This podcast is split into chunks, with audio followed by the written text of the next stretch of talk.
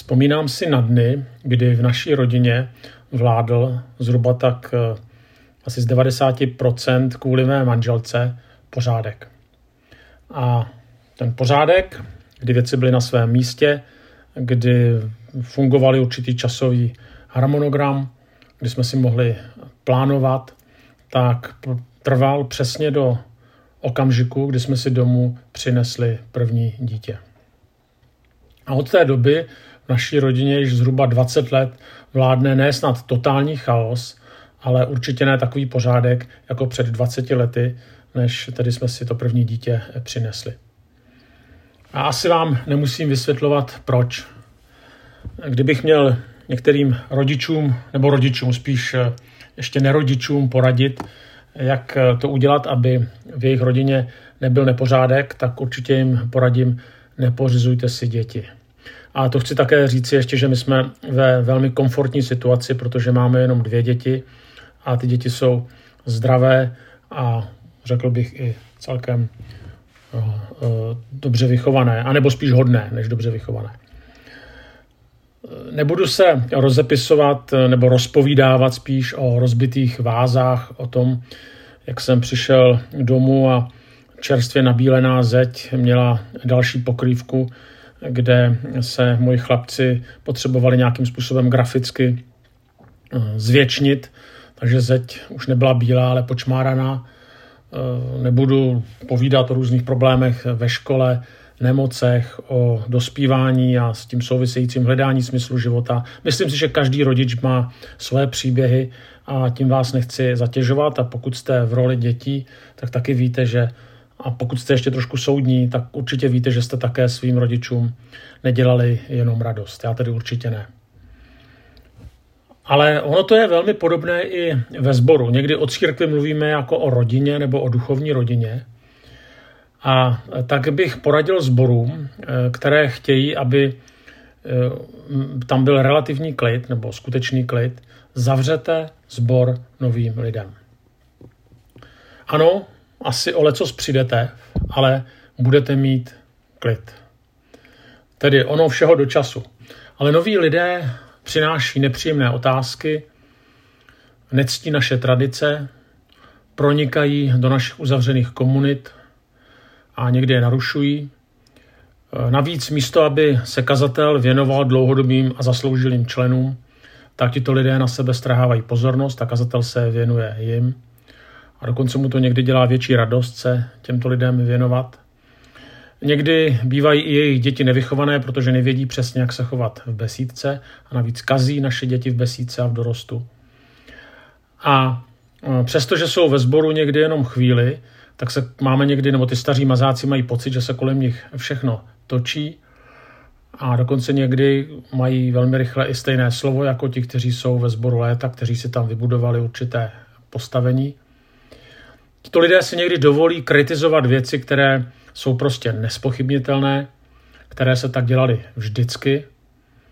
A navíc eh, kazateli tyto lidé dávají určitého brouka eh, do hlavy, kdy si klade otázku, pro koho vlastně kázat, zda pro dlouhodobé členy, anebo pro nově příchozí.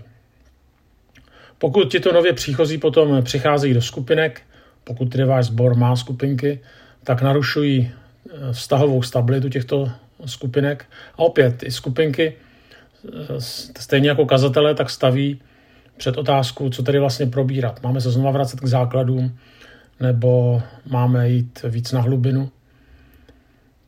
A to už vůbec nehovořím o tom, že tito noví lidé někdy s sebou táhnou eh, různé batohy dost hrozné minulosti a tuto minulost eh, prostě potřebují otevřít, potřebují ji s někým řešit. Nestačí jim odpovědi, že když se jejich srdce dotkne Pán Ježíš, takže se všechno vyléčí. A rozhodně jim nestačí nějaké poklábosení po bohoslužbách někde u kávy nebo u čaje. Eh, tohle to všechno prostě vnáší určitý neklid. Prostě oni chtějí jít do hloubky, ne protože jsou hlubocí, ale protože prostě vědí, že některé věci ve svém životě jinak nejsou schopny vyřešit. No ale kde na to vzít čas? Někdy nás nervozňují, dávají nám, nebo i těm starým církevníkům jakoby přináší určitý pocit viny, že, že prostě na ně nemáme čas, protože kde ho dneska vzít? Někdy se ani nevíme rady, jak vlastně těmto tonoucím pomoci. Navíc jsme znejištěni, protože co když se ukáže, že vlastně ani ty správné odpovědi nemáme. A další otázka je, jestli eh, je vůbec možné, aby lidé ze skutečně těžkou minulostí mezi nás přišli a eh, skutečně jak si našli mezi námi odpovědi. A teďka nemyslím jenom na kazatele, kdy ono, ti členové to velmi snadno přepinknou na kazatele, teď on je za to placený, nebo na nějakého vedoucího, ale ty odpovědi oni čekají prostě od lidí, kteří dlouhou dobu chodí do církve. Samozřejmě moc dobře víme, a slychali jsme to v různých kázáních, že přesně takovéto lidi přitahoval Ježíš, že byl těmito lidmi doslova obklopen, ale my nejsme Ježíš. A tak já to trošku hrotím, ale myslím si, že mi dobře rozumíte, že prostě noví lidé vnáší do našich zaběhlých struktur, do našich eh, zaběhlých sborů pocit neklidu a také pocit chaosu. Stejně jako když se narodí nové dítě do rodiny. Ale to tak prostě musí být, to je řád života, kterému se nelze vyhnout. A pokud eh, manželé nemohou mít děti, tak se to považuje za určitý defekt nebo za určitou nemoc. A pokud zbor dlouhodobě nemá děti a lidé se neobrací, tak je, to tak, tak je tam taky něco defektního. Ten zbor je nějakým způsobem nemocný.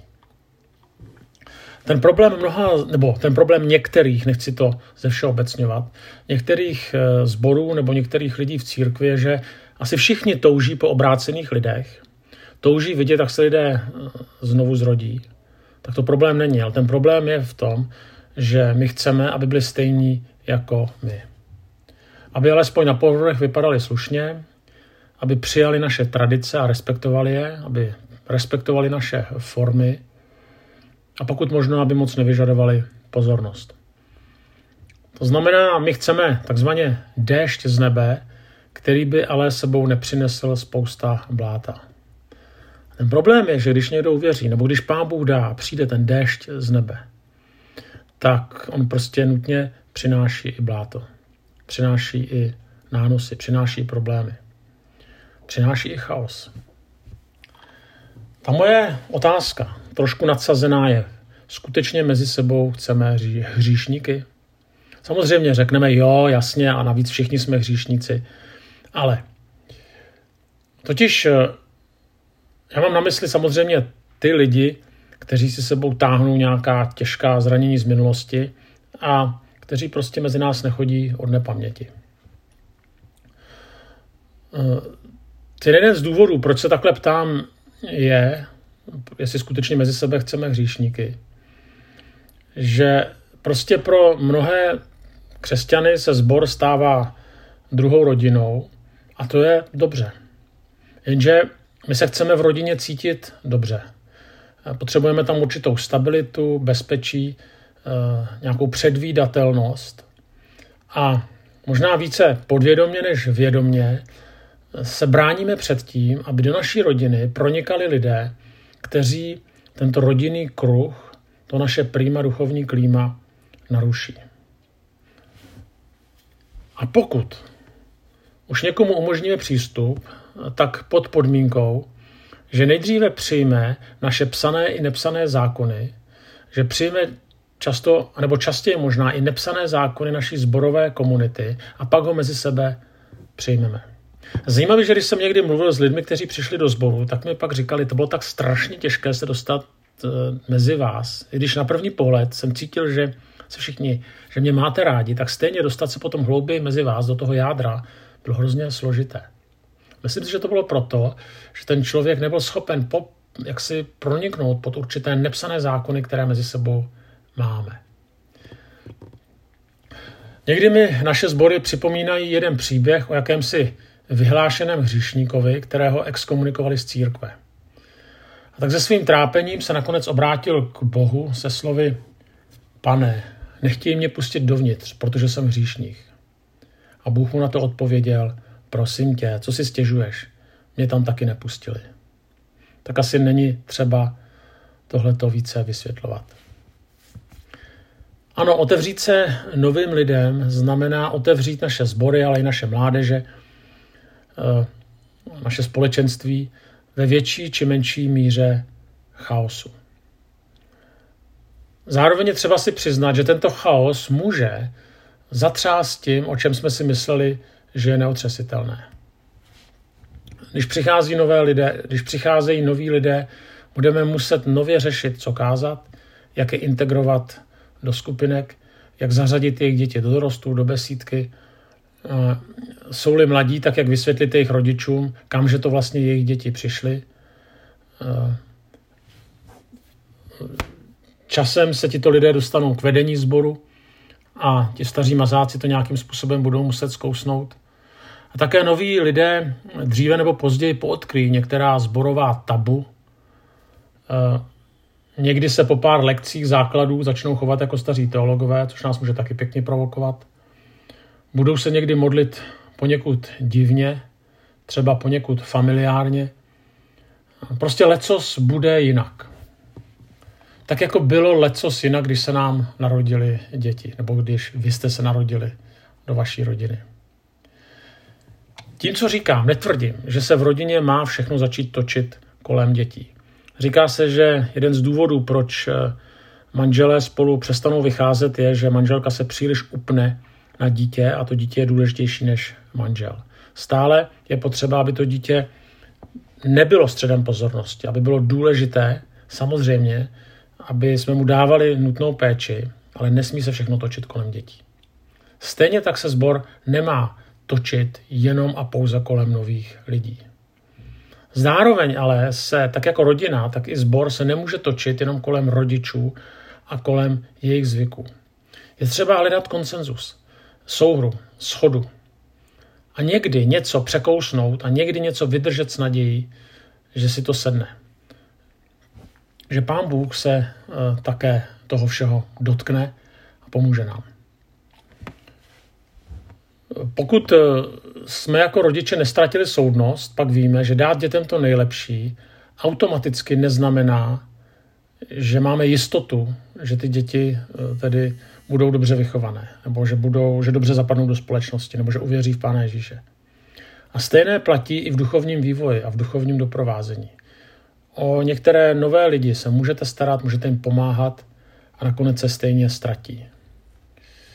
A tak si člověk pak klade otázku, mělo to vlastně všechno smysl?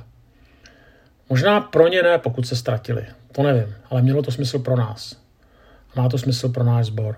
Má smysl, nebo pro naši mládež, pro naše společenství. Má smysl se novým lidem otevírat. Ano, bude to spojeno s bolestí, bude to spojeno s určitou mírou chaosu, kteří tam noví lidé přinesou, ale berte tento chaos jako požehnaný chaos. Pokud zavládne klid, řád a předvídatelnost, tak eh, něco je špatně. Stabilita je dobrá, ale život prostě nikdy není úplně stabilní. Stabilní je něco, co je mrtvé, nebo co není uh, organické. Eh, ano, můžeme si říct, máme klid, ale ta cena, kterou platíme, je vlastně špatná. A tak bych vám přál, abyste prožívali svatý chaos.